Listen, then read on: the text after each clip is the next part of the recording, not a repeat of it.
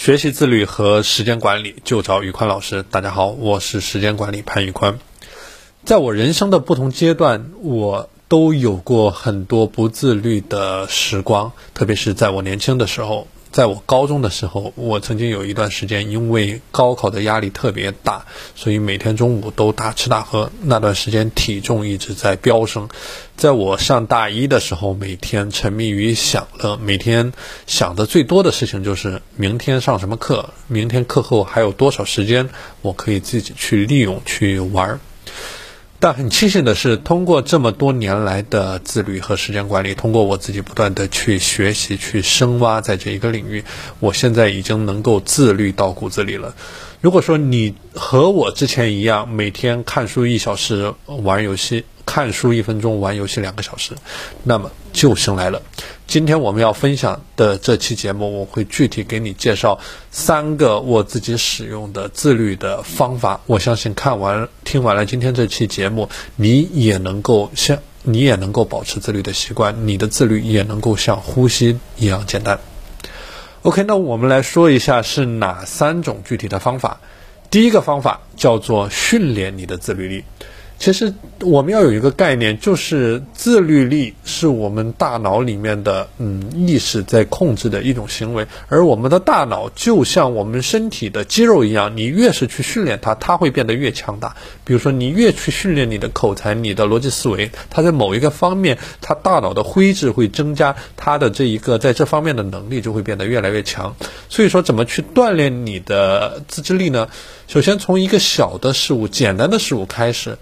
比如说，如果说你有锻炼的习惯，或者说你之前没有锻炼的习惯，那你就给自己做一个规定，比如说每天我要锻炼十分钟或者二十分钟，或者说你想训练你的右脑，你可以尝试用左手去洗漱、去吃饭，或者说做一些对你自己有利、有利，同时需要意志力去克服的简单的任务。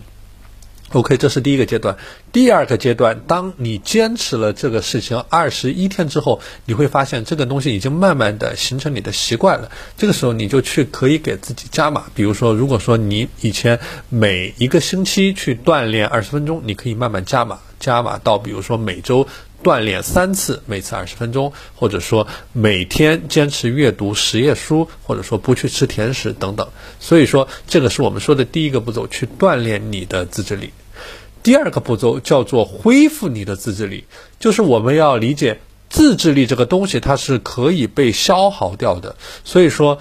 当你做成了一件事情，或者说当你去消耗意志力去做了某一项活动的时候，你要想办法去补偿自己，让自己感到开心快乐，让你的意志力得到恢复。